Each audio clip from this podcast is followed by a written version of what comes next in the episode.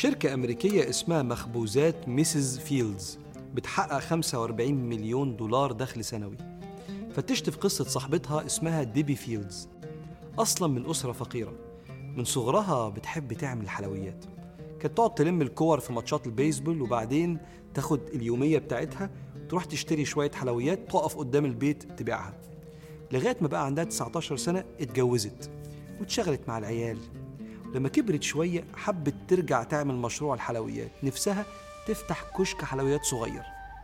الإشكالية إنها اتصدمت في جوزها اللي بيقول لها دي فكرة غبية. ده نص كلامه. قال لها دي فكرة غبية.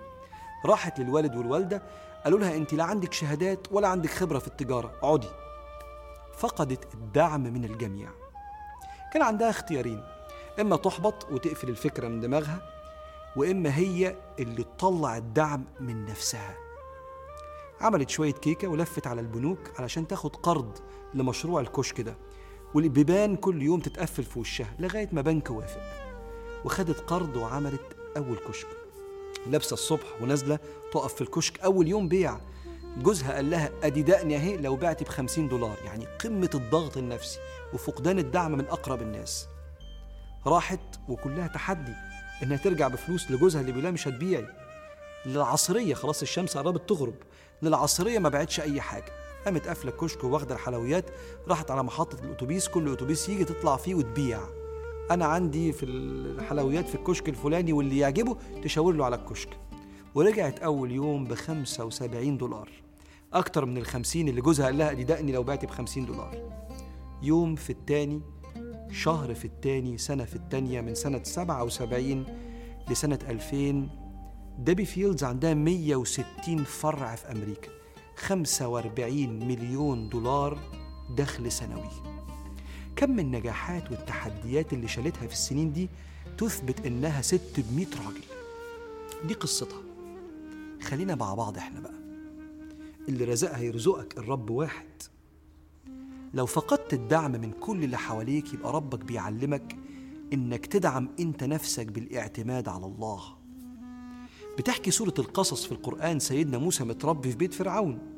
صاحي الصبح ماشي في الشارع لقى اتنين بيتخانقوا بيفض الخناقة فوكزه موسى فقضى عليه بدون قصد. المدينة كلها اتجمعت عشان تقتله فخرج منها خائفا يترقب. الصبح صاحي في بيت الملك بالليل بايت وحيد تحت شجرة لأنه هيبدأ دلوقتي في رعاية الغنم عشر سنوات عند سيدنا شعيب. فقد كل شيء عشان يعلم نفسه بنفسه كل شيء لأنه هيبقى نبي بني إسرائيل. عندك اختيارين إذا فقدت الدعم وكنت وحيد إما الضياع وإما تعتمد على نفسك بالله يعني تعتمد على الله سبحانه وتعالى.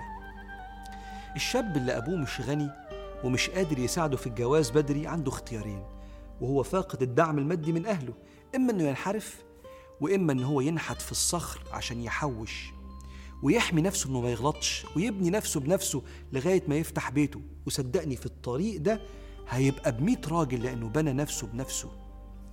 البنت اللي متأخر جوازها وما عندهاش الدعم العاطفي بتاع سنها هي نجمة في العمل الخيري.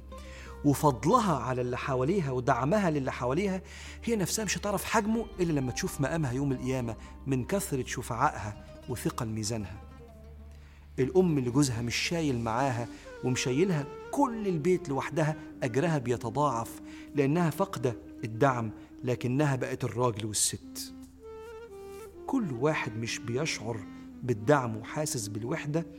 ابن عطاء الله بيقول له إذا أوحشك من خلقه فاعلم أنما يريد أن يفتح لك باب الأنس به.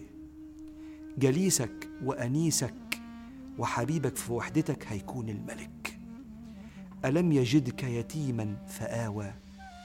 آواك الله لما وجدك يتيما مما سواه. فاختار ألا تنكسر لو فقدت الدعم. واستعين على نفسك بكثرة الدعاء والذكر ليطمئن قلبك. وتأكد إن الملك بيقول لك وهو معكم أينما كنتم. فاللهم آنس وحشتنا. واكفنا يا مولانا في غربتنا وأيدنا وساعدنا إذا استسلمنا لضعفنا. واكفنا يا سيدي شر ما أغمنا وأهمنا.